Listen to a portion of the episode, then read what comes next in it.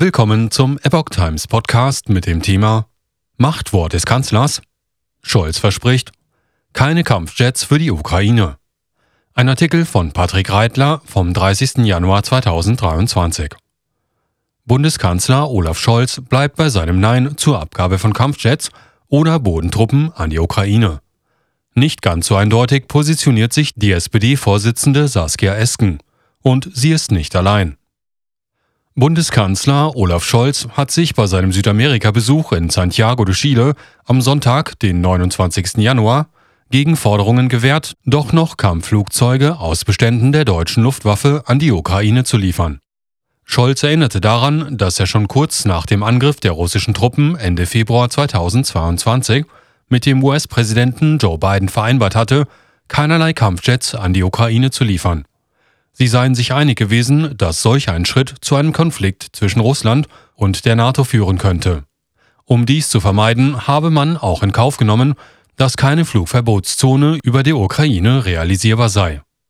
Biden und er hätten sich auch darauf verständigt, keine Bodentruppen in die Ukraine zu senden. Scholz bezeichnete entsprechende Forderungen als unsinniges Ansinnen. Es ist dazu jetzt wirklich alles gesagt, auch von mir, stellte Scholz klar. An dieser Haltung hat sich gar nichts geändert und wird sich auch nichts ändern, hatte Scholz bereits am 25. Januar im Bundestag bekräftigt. Kein Überbietungswettbewerb. Einen Überbietungswettbewerb, bei dem vielleicht innenpolitische Motive statt die Unterstützung der Ukraine im Vordergrund stünden, lehne er ab. Stattdessen sei eine seriöse Debatte notwendig. Es müsse um die Sache und um die rationale Abwägung gehen, wenn es um eine so wichtige Frage wie jene um Waffenlieferungen gehe, sagte Scholz. Es sei eigenwillig, dass diese Debatte geführt werde. Der Kanzler versprach, dass aus dem Ukraine-Krieg kein Krieg werde, der die ganze Welt in Mitleidenschaft ziehen würde. Das wird nicht passieren. Das werden wir mit aller Kraft verhindern. Das haben wir auch die ganze Zeit verhindert und werden es weiter tun. So Scholz. Gleichwohl sei der Krieg eine Herausforderung für die internationale Ordnung insgesamt. Er habe auch weitreichende Folgen, etwa mit Blick auf die Rohstoffpreise und die Ernährungssicherheit. Kein definitives Nein von Esken. Die Parteivorsitzende von Scholz, Saskia Esken, äußerte jüngst allerdings kein klares Nein zu Kampfjet-Lieferungen. Es kommt ja ganz entscheidend darauf an, dass eben Deutschland und dass auch die NATO nicht Kriegspartei sind sagte sie am Sonntag in der ARD-Sendung Bericht aus Berlin. Wir sind nicht und wir wollen vor allem auch in alle Zukunft vermeiden, Kriegspartei zu sein. Auch die NATO wird niemals Kriegspartei werden in diesem Krieg, versicherte die Sozialdemokratin. Größte Niederlage Wladimir Putins.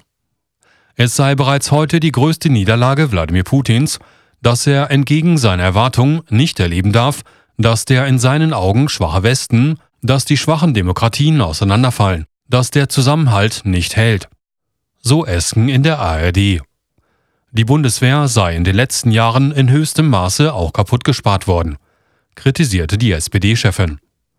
Nachdem der Fokus lange bei Auslandseinsätzen gelegen habe, müssen wir nun bei Bündnis- und Landesverteidigung besser werden und klarere, auch langfristigere Verträge in den Lieferbeziehungen zur Rüstungsindustrie haben, forderte Esken. Sicherheitskonzernchef pro Kampfjetlieferungen. Eindeutig für die Lieferung von Düsenjägern sprach sich Christoph Heusgen aus, der Chef der Münchner Sicherheitskonferenz. Ich glaube, dass die Lieferung von Kampfjets adäquat ist, um die Ukraine besser zu schützen gegen die Angriffe der Russen, sagte Heusing im ARD Europamagazin. Es mache vom Völkerrecht her keinen Unterschied, ob ausländische Partner der angegriffenen Ukraine Kampfjets oder einen Panzer lieferten, meint Heusgen. Vom Ziehen roter Linien halte er überhaupt nichts, sagte Heusgen weiter. Man müsse sich stets umgekehrt an den Provokationen Putins orientieren und gemeinsam reagieren. Wenn Putin in der Ukraine siege, dann werde er dort nicht Halt machen, sagte Heusgen voraus. Es seien nicht die waffenliefernde Länder, sondern Putin der Eskalierer, weiterhin das Existenzrecht der Ukraine leugne und Kriegsverbrechen begehe. So Heusgen. Den Russen kann man nicht trauen. Es sei zwar absolut richtig, dass immer mal wieder mit Putin gesprochen werde, räumte Heusgen ein. Aber es liege eben an Putin zu verstehen, dass er hier gegen eine Mauer renne. Man wisse, wie verlässlich Vereinbarungen mit Moskau seien. Den Russen kann man nicht trauen, mahnte Heusgen. In einem Interview mit der Rheinischen Post hatte Heusgen erst kürzlich dem Kanzler vorgeworfen, mit seinem Zögern zu Kampfpanzerlieferungen Washington verstimmt zu haben. Zudem habe Scholz die von den USA erwartete Führungsrolle Deutschlands nicht angenommen. Die USA haben zehnmal so viele Waffen an die Ukraine geliefert wie Deutschland. Ich weiß nicht, wo wir Europäer bei der Unterstützung der Ukraine ohne die Amerikaner stünden oder wo die Russen jetzt stünden, gab Heusgen zu bedenken.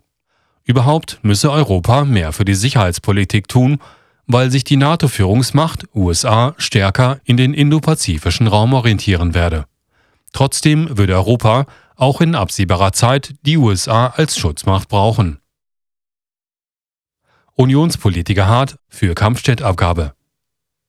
Auch der CDU-Außenpolitiker Jürgen Hart kritisierte Scholz für dessen kategorisches Nein zu Kampfjetlieferungen. Irgendwelche Dinge auszuschließen, nützt nur dem Kreml, sagte Hart den Zeitungen der Funke Mediengruppe. Der militärische Bedarf der Ukraine sollte unser Orientierungspunkt sein, sagte Hart weiter.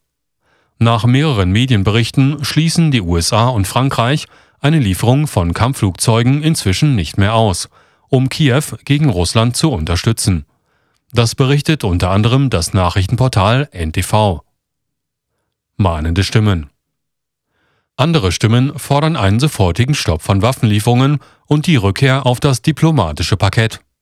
So warnte der Fraktionschef der Linken im Bundestag, Dietmar Bartsch, ebenso vor einer drohenden Eskalation wie AfD-Co-Sprecherin Alice Weidel und der Ex-US-Präsident Donald Trump. Bartsch sprach von Irrsinn, der zunehmend an die Schlafwandler von 1914 erinnere. Trump verbreitete am 26. Januar auf seiner Plattform True Social den Aufruf, Erst kommen die Panzer, dann kommen die Atomwaffen. Beendet diesen verrückten Krieg. Jetzt. Es ist so einfach, das zu tun, schrieb Trump. Weidel stellte in einer Pressemitteilung klar, dass die AfD gegen die Lieferung des Leopard-Kampfpanzers und erst recht gegen den Einsatz von europäischen Kampfjets sei. Der Ukraine-Krieg wird sich nicht mit Waffengewalt beenden lassen. Statt sich über eine weitere Eskalation des Konflikts Gedanken zu machen, der Schritt zum Dritten Weltkrieg ist nicht mehr so weit. Sollte sich die internationale Staatengemeinschaft intensiver für Friedensverhandlungen einsetzen, forderte Weidel. Bundeswehr 138 Eurofighter, 93 Tornados. Die Bundeswehr verfügt derzeit über rund 270 Kampfflugzeuge, nämlich 138 Eurofighter Tycoon und 93 Penevia 200 Tornado. Nicht alle sind einsatzbereit. Dazu kommen noch rund 40 Maschinen vom Typ Northrop T-38 Talon, die in den USA zu Ausbildungszwecken unterhalten werden. Die gealterten Tornados sollen ab 2026 nach und nach durch insgesamt 35 US-Düsenjäger des Typs F-35 ersetzt werden. Das berichtet die Bundeswehr. Die Kampfjets sollen ab 2027 auf dem Fliegerhörs Büchel in der Eifel stationiert werden, um im Ernstfall die nukleare Teilhabe zu ermöglichen, so die Bundeswehr. Bundeswehr soll 14 Leopard 2 abgeben. Am 24. Januar 2023, genau elf Monate nach Beginn der kriegerischen Auseinandersetzungen in der Ukraine, hatte Bundeskanzler Scholz der Ukraine versprochen, 14 deutsche Kampfpanzer vom Typ Leopard 2 zur Verfügung zu stellen. Außerdem gab er auch anderen westlichen Ländern die Genehmigung, Leopards aus deren Bestand nach Kiew zu schicken. Kaum 24 Stunden später forderte der ukrainische Präsident Volodymyr Zelensky weitere Unterstützung von seinen westlichen Verbündeten. Raketen und Kampfjets stehen nun auf seinem Wunschzettel.